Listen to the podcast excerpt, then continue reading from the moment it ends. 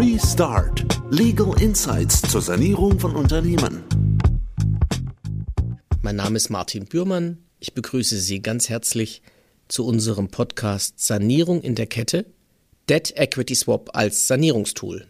Mein Name ist Patrick Treitz. Und bei unserem letzten Podcast, lieber Martin, hatten wir uns ja bereits den Restrukturierungsrahmen genauer angesehen. Das ist eine tolle Möglichkeit für Unternehmen, die seit dem 1. Januar 2021 besteht, auch außerhalb der Insolvenz und gegen den Widerstand einzelner gläubiger Forderungsverzichte, sogenannte Haircuts, zu erreichen. Richtig, heute wollen wir die Konstellation besprechen, wenn ein Unternehmen Teil einer Liefer- oder Vertriebskette ist. Hier gibt es wegen der Abhängigkeit unter den beteiligten Unternehmen interessante Restrukturierungsmöglichkeiten. Was wäre denn da ein konkretes Beispiel? Mir ist da ein Fall insbesondere noch vor Augen, den wir vor einigen Jahren schon mal zusammen hatten. Martin, vielleicht kannst du dazu ein, zwei Sätze sagen. Richtig, du sprichst unseren Küchenfall an. Ja, unseren wir, Küchenfall, genau. Unseren Küchenfall.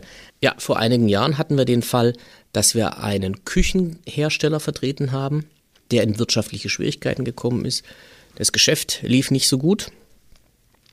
Wie hat man das dann gelöst zunächst? Der Küchenhersteller hat Elektrogeräte, also Herde, Spülmaschinen und so weiter von einem Elektrogerätehersteller, einem der großen, bezogen. Und immer dann, wenn äh, das Geld knapp war, hat er die anderen Gläubiger alle bezahlt, Arbeitnehmer bezahlt, Steuer und so weiter natürlich weil man das ja auch muss, aber hat dann eben den Elektrogerätehersteller warten lassen. Und der Elektrogerätehersteller, der hat es auch mitgemacht. Jetzt kann man sagen, naja, der Gutmütige ist da der Dumme, aber letztendlich war es auch verständlich, weil der Elektrogerätehersteller natürlich ein massives Interesse dran äh, hatte, die Geschäftsbeziehung mit dem Küchengerätehersteller fortzuführen. Das ist natürlich ein wahnsinnig guter Vertriebskanal äh, für ihn. Also er hat gewartet und gewartet und gewartet. Und wie ist es weitergegangen? Das war auch ein Hersteller von hochwertigen Küchen. Und äh, dann war das für das Ansehen des Herstellers der Elektrogeräte absolut förderlich. Ne? Nee, die waren da sehr, sehr konziliant. Und so hat sich dann über die Monate und Jahre da eine ganz beachtliche Forderung aufgebaut. Und als dann insgesamt das Geschäft noch schlechter lief, war klar, der Küchenhersteller kann das nicht bezahlen. Da gibt es keine Möglichkeit. Das ist, die Verschuldung hat einen Umfang angenommen, dass man das so nicht mehr wuppen konnte. Wie haben wir den Fall damals gelöst? Also eine Möglichkeit wäre natürlich grundsätzlich gewesen, man macht einen klassischen Haircut, das Thema hatten wir beim letzten Mal schon, macht quasi einen reinen Forderungsverzicht. In dem Fall hatten wir allerdings eine ein wenig andere Ausgangslage, nämlich zwei Unternehmen, die aufeinander angewiesen waren, die sich gut kannten. Deshalb ist da ein anderes Tool äh, aus dem Werkzeugkasten zum Einsatz gekommen. Nämlich was, Martin? Genau, der Debt-to-Equity-Swap. Was man also gemacht hat hier, wir haben die Verbindlichkeit getauscht gegen Eigenkapital. Wir haben Kontakt aufgenommen zu dem Elektrogerätehersteller und haben gesagt, hör mal zu, du hast doch Interesse daran, dass es den Küchenhersteller weitergibt. Und eins ist klar, die werden diese, diese Forderung nicht bezahlen können. Das heißt, es gibt eigentlich die Möglichkeit, du verzichtest darauf. Da war natürlich die Begeisterung nicht so groß, auch weil das natürlich bilanzielle Auswirkungen bei dem Elektrogerätehersteller gehabt hätte. Der hätte die Forderung ja komplett dann ausbuchen müssen. Sondern äh, man hat sich äh, mal verständigt, wie sieht es denn aus? Wärt er nicht bereit, euch als Gesellschafter des Küchenherstellers zu engagieren. Mit anderen Worten, die Forderung einzubringen als äh, Gesellschafter im Wege einer Kapitalerhöhung.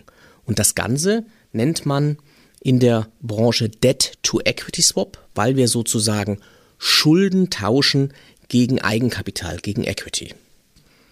Und äh, nachdem wir das Ganze angesprochen haben, war das auch relativ smooth eigentlich. Das lief gut und wir haben eigentlich eine tolle Sanierung mit diesem Instrument hinbekommen. Also ich habe letztlich meinen Gläubiger zum Mitgesellschafter gemacht. Du machst deinen Gläubiger zum Mitgesellschafter.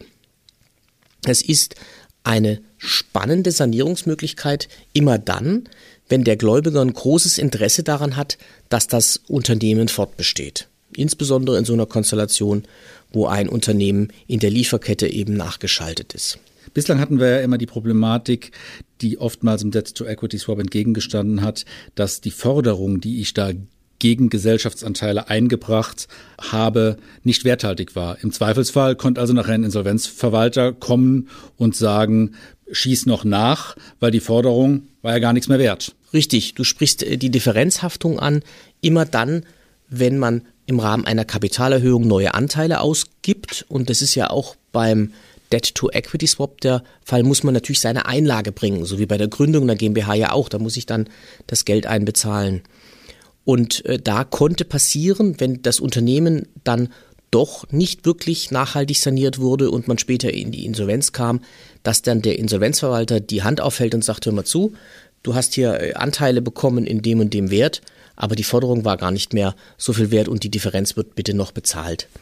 Das war in der Tat ein Thema, was wir jetzt aber erfreulicherweise gelöst haben oder gelöst bekommen, dadurch, dass in dem neuen Gesetz über den Stabilisierungs- und Restrukturierungsrahmen jetzt äh, vorgesehen ist, dass genau dieser Einwand nicht mehr äh, gebracht werden kann, für den Fall, dass es später äh, zu einer Insolvenz kommt. Das heißt, was ich so spannend finde jetzt an dem Debt-to-Equity-Swap, dass man ihn kombinieren kann mit einem Restrukturierungsplanverfahren und auf diesem Wege jetzt eine rechtssichere Umwandlung von Schulden in Eigenkapital durchführen kann. Also letztlich ist der Debt Equity Swap ein Instrument, das es schon immer gab. Durch die äh, neue Gesetzeslage habe ich aber die Möglichkeit, das Ganze viel zielgerichteter einzusetzen. Es wird sich auch künftig nicht für alle Konstellationen eignen, aber immer dann, wenn ich schon eine besonders langgehende oder tiefgehende Beziehung zu meinem Gläubiger habe, kann es ein zusätzliches Element gerade sein im Restrukturierungsplan. Absolut. Es wird kein Instrument sein, was äh, dann die Banken in großem Umfang machen, einfach weil die anderes Geschäft machen, die wollen ihren Kredit zurückbezahlt bekommen und nicht ganz viele Beteiligungen dann einsammeln über die Jahre. Aber gerade eben in so einer Lieferbeziehung kann das funktionieren. Und was ich mir vor allem gut vorstellen kann, ist, dass wir zukünftig auch noch andere Instrumente kombinieren, dass man beispielsweise für die sonstigen Gläubiger einen Haircut macht, 10, 20 Prozent, also im geringeren Umfang, und das kombinieren mit einem Debt Equity Swap und so ein ganz tolles Restrukturierungskonzept zusammenbekommen. Vielen Dank, Martin. Hört sich nach einem weiteren interessanten Baustein an, um eine Sanierung auch außerhalb des Insolvenzverfahrens hinzubekommen. Ja, Patrick, absolut. Vielen Dank.